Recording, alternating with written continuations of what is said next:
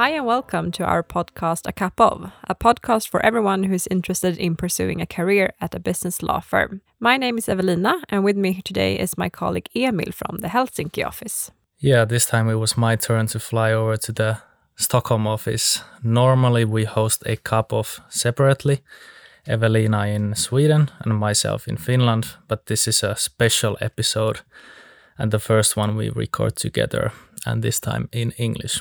The reason is that we want to discuss how is it to work in a company with two offices in different countries and does it matter and how does it affect the daily work Exactly. And Roschier was founded for more than 85 years ago in Helsinki and opened the office in Sweden almost 20 years ago.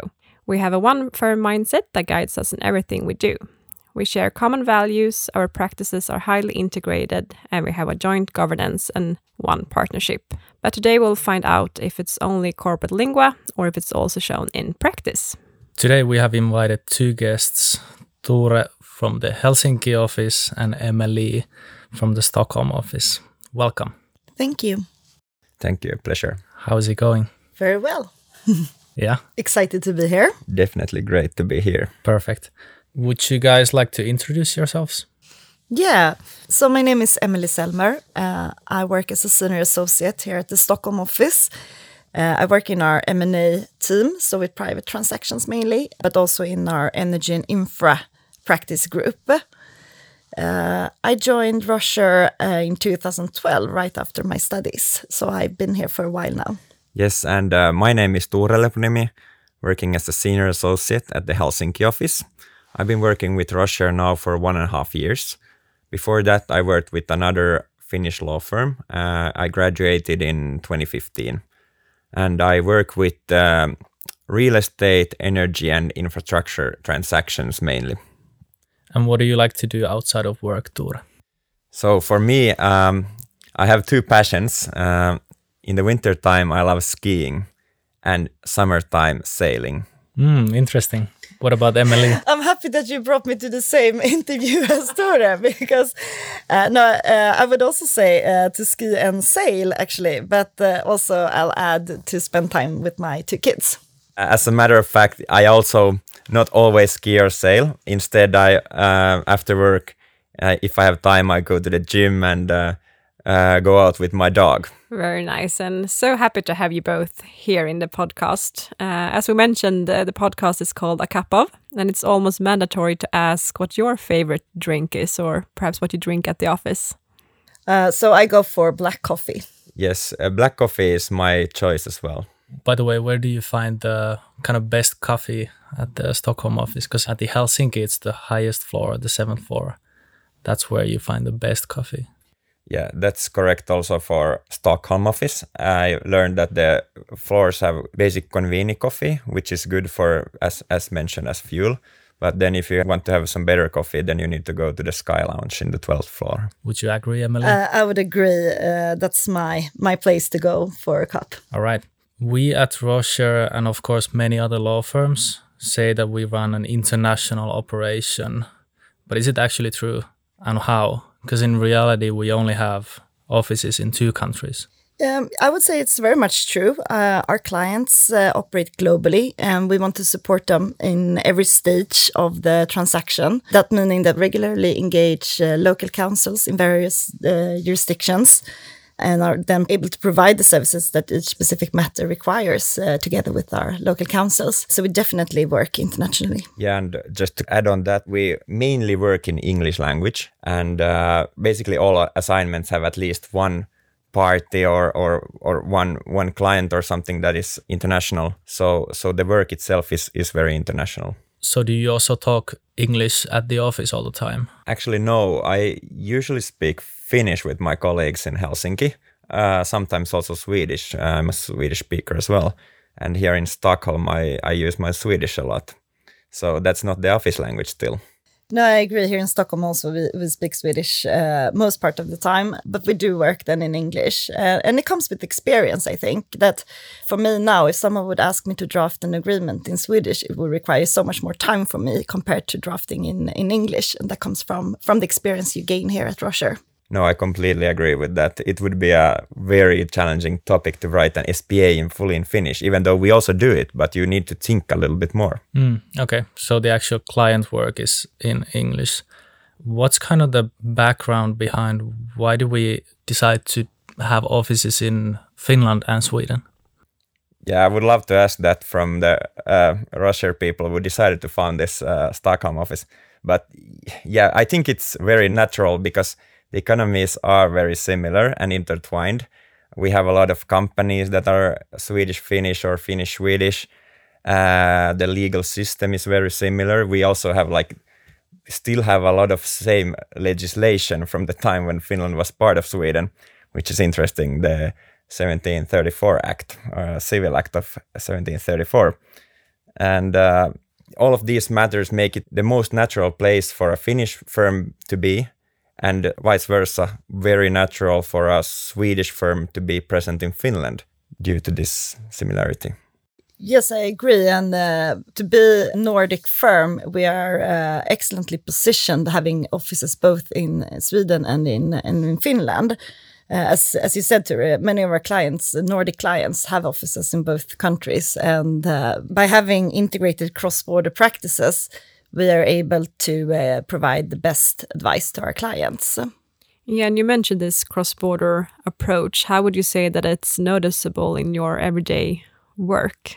I think it's uh, noticeable a lot. Uh, as I said uh, in, the, in, introduction, uh, I work in a cross practice, cross border group, uh, the Energy and Infrastructure Group, where we do uh, share a lot of knowledge together and work closely together in many different projects. So for me, it's definitely notable in my everyday life.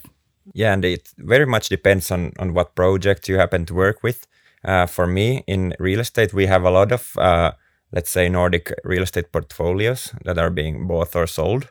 And for those, uh, it's very natural to, to work with uh, the, the Stockholm team. And it's uh, very seamless how we work together when we have this kind of one firm setup. And also with smaller projects, it can help the staffing a little bit if we can use the resources from the uh, different offices and uh, and uh, we can have like basically one senior associate that is a project manager being responsible for the delivery both in Finland and Sweden. So do you usually travel to the different offices or is it more that you meet on teams or how do you like practically do the work together?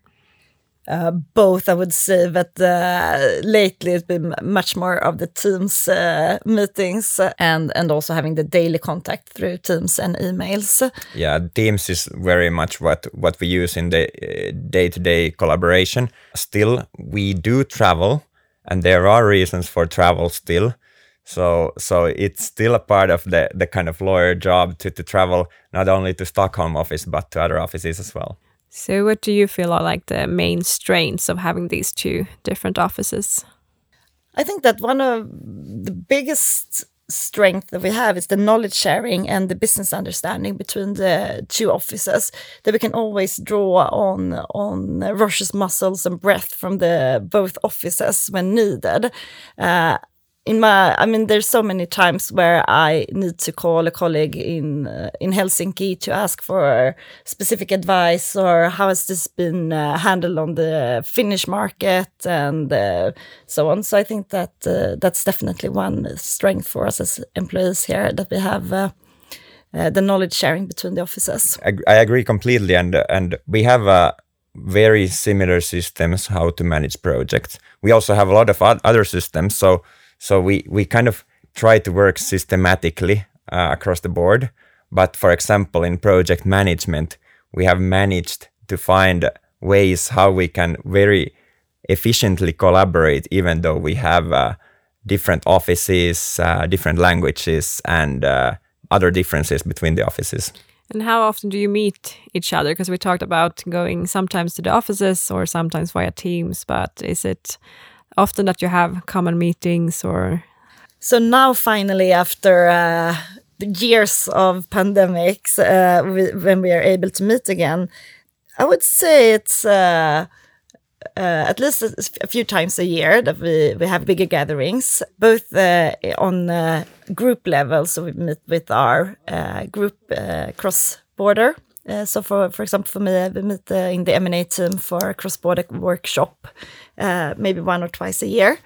Uh, and then, of course, we have this uh, great firm conferences where we all meet uh, together, either Sweden or Finland or somewhere else abroad where we really get to spend time together. And on top of the kind of more formal and scheduled meetings on on on uh, cross-border team events and and the firm conferences, there's also like uh, uh, gatherings around a certain project. You can you can have it's everything is not on Teams yet, so we can still have around one project. We can gather in Helsinki or Stockholm and and uh, work for the day and and uh, spend a great evening out after that. And speaking of cooperation, Tuure, you are here for a mini secondment at the moment at the Stockholm office. So I arrived this morning here, but you have been here for a few weeks already, correct? One and a half weeks now, and I still have a half week left.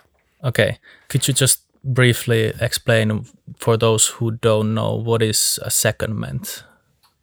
Uh, secondment is basically when you have an opportunity to work at the other office. So for me, I'm on a secondment when I'm on the Stockholm office, since I normally work in the Helsinki office. Uh, we have different lengths of secondments, but I think the most common one is the two weeks secondment that I'm also now doing. Two weeks, you get time to meet your colleagues in, in Stockholm for me. I have had a lot of great lunches with, with the team also with other people staying in and living in Stockholm, clients uh, notably, and uh, we have had uh, great after work, which is a great concept in Stockholm.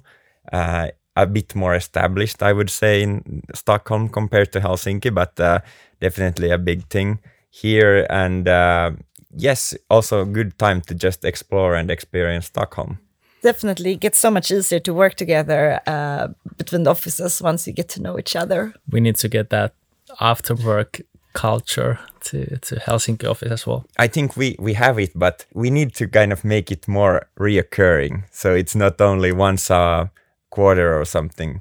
It should be because here it's every week. So I think it's a great concept. Yeah, totally.